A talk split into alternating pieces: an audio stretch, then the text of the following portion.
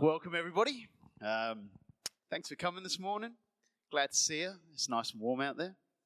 So, this morning, I'm going to be speaking from the book of Esther.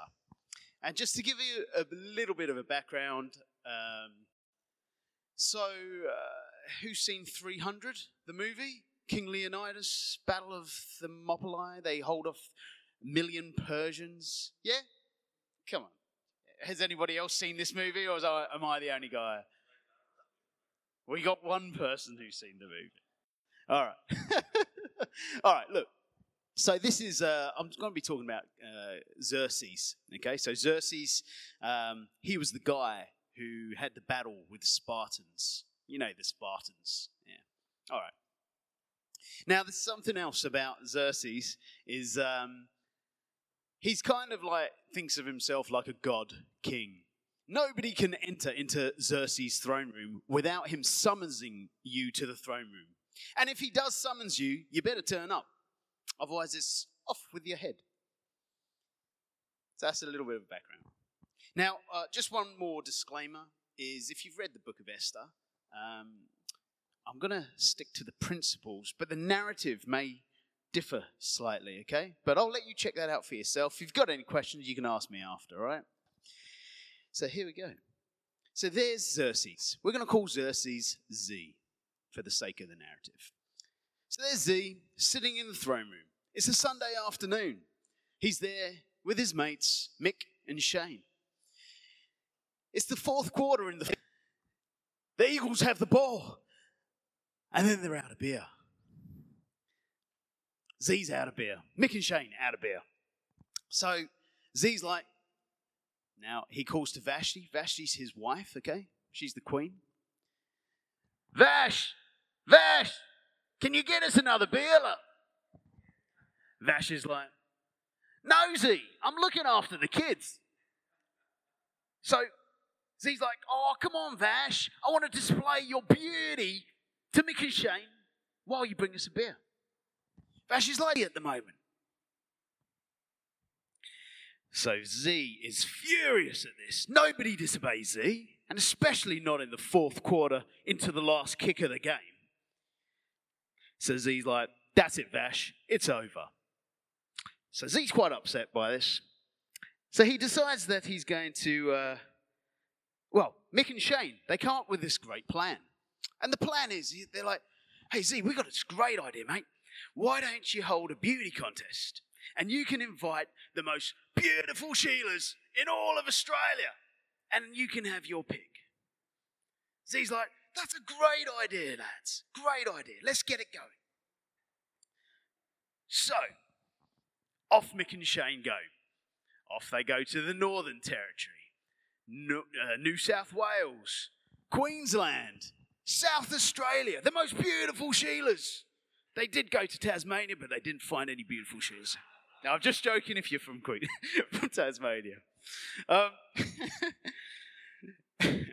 so anyway, they got all the beautiful Sheilas back in WA, and uh, Z is just not satisfied. He hasn't seen or met anyone that he thinks is amazing until he meets one beautiful Sheila. Her name's Esther. She's the most beautiful Sheila in the whole of Australia, and she's from WA.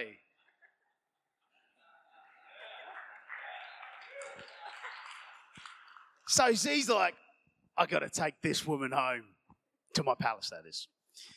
And that's what he does. He takes her back to the palace.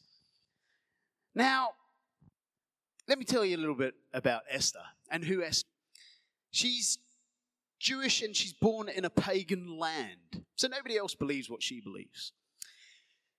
In fact, she has to mask her Jewishness most of her life because she can't display her um, beliefs. She can't celebrate her traditions. She lives in a pagan land. She probably would be persecuted or even punished for her beliefs in that society. Okay? It's kind of like me or you being born in China today. You'd have to mask part of your identity. The other thing about Esther is that she's an orphan. Her parents died at birth or died when she was young. Now, if you think about that for a moment, and think about how much of your identity you get from your parents, where you're born, what you eat, your traditions, the rituals you keep. A lot of that comes from even how you think about other people and uh, relationships. A lot of that is from your parents. So Esther is masking part of her identity, and she's lost part of her identity. Let's go back to the palace. So there's Esther, and there's Z, and he's a happy man. And he's so happy that he decides, I'm going to make Esther my queen. And that's what he does. And they live happily ever after. Now, what's going on as they're living happily ever after is there's another guy that comes on the scene. His name's Haman. Haman rises through the ranks of the palace. He becomes really good mates with Z such good friends that Z decides that he's gonna, he wants everybody to honor Haman. He wants everybody to bow down to Haman. So that's what he does. He sends out an order throughout the land. Everybody must honor Haman. Now, Mordecai, I'm going, this is another character. Mordecai is Esther's uncle. Esther's uncle who has raised her from since her parents died. He's like, I'm not bowing down to some geezer. I know who I am. Mordecai is quite strong in his identity. He knows what he believes. He's like, I'm just not doing it. This infuriates Haman. It makes him so mad. So mad that even killing Mordecai is not enough. He decides he's going to wipe out all the Jews in the land, every single one of them. So, Mordecai learns of Haman's plan to wipe out all the Jews. And he dresses in sackcloth and puts ashes on his head. You know, he looks really upset, visibly upset. And he goes to the um, city gates.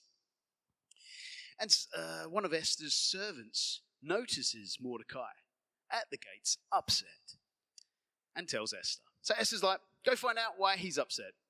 He wants to find out why her uncle is upset. Okay?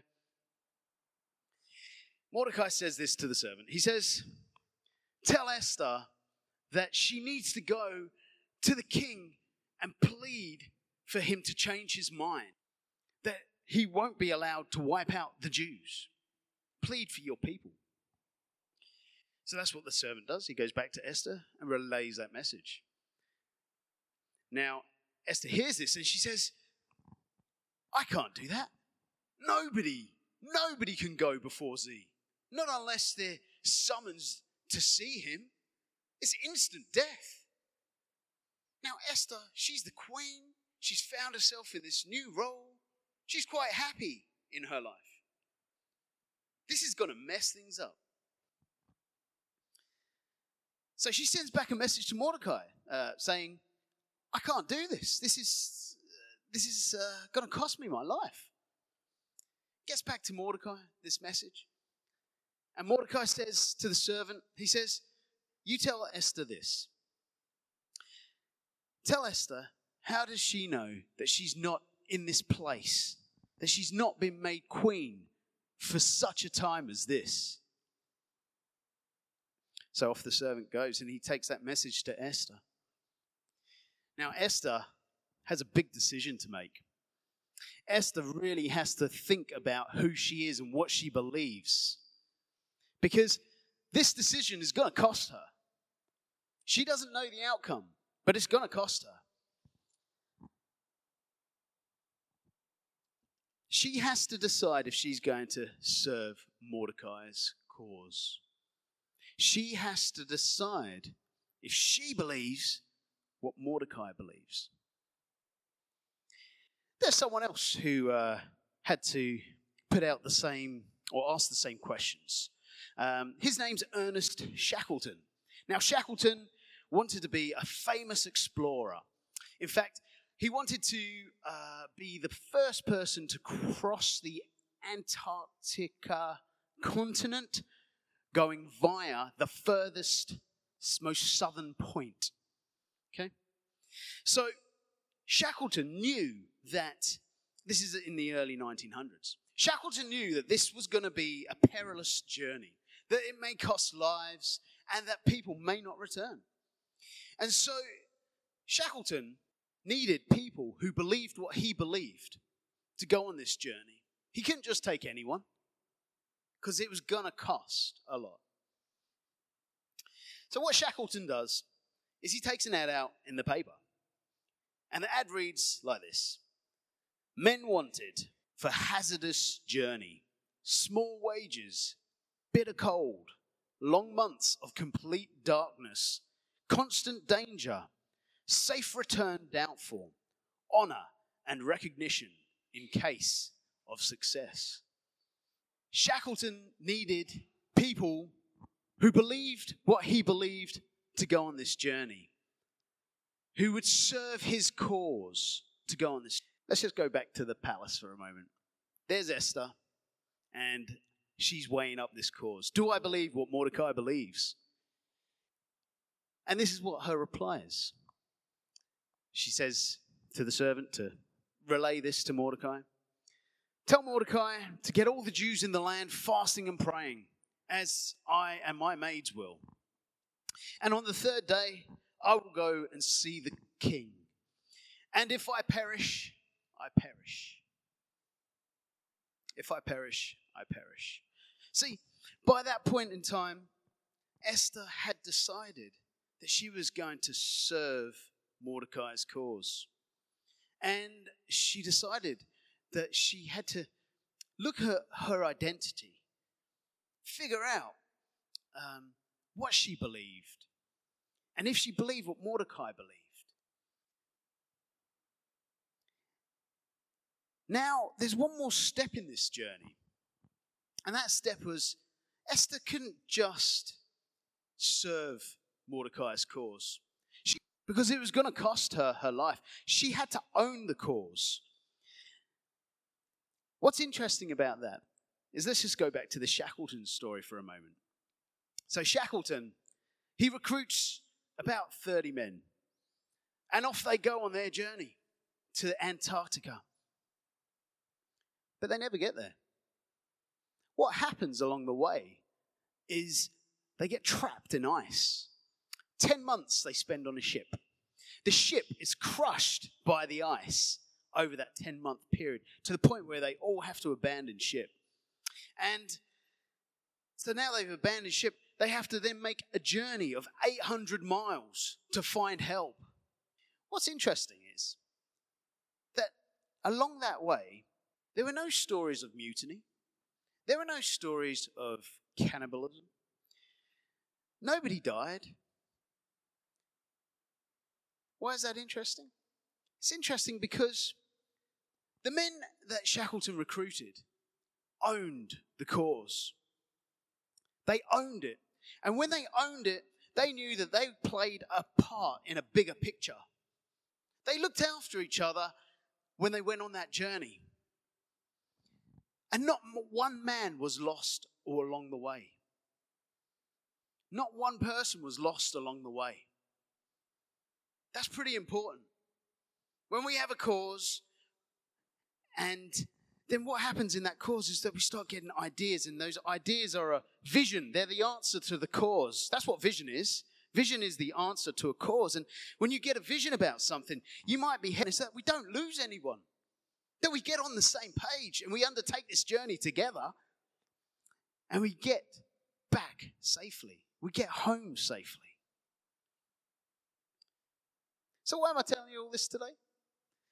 Because I want you to just spend a moment considering if there's any areas in your life where you've masked who you are, or you've lost who you are. Often one thing will flow into another. And what I'm saying is, if that's the case, find people who believe what you believe. And obviously, the vice versa will be true. So they will believe what you believe. Why? Because that will reinforce your identity, it reinforces who you are. And then once you're around people who believe what you believe and you they believe what you believe and you're serving a cause together you're heading in a direction together there will come a time where it's time to take ownership of that cause how will you know when i'm starting to take ownership of something well like i said to you before you'll start having ideas solutions to the problem So that's what I want to leave you with today is have a think about that. And it can apply to all sorts of areas. Your job, your study, your marriage. You know, what's the cause that you're heading towards? And have you taken ownership of that cause? Because we don't want to leave anyone. We want to return together. We want to get home together. So I'm just going to pray. God, um, I just thank you that you uh, provide us with a, an ultimate cause to get home together. That, Lord, uh, back to back to Christ and uh, in heaven and all that good stuff. That's what you're calling us towards, Lord. Lord, I pray that we as Esther was bold, you would fill us with boldness and courageousness.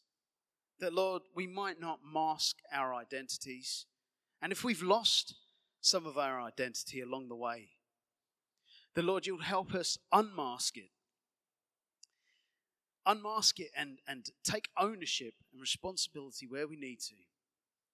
So that together we can come home.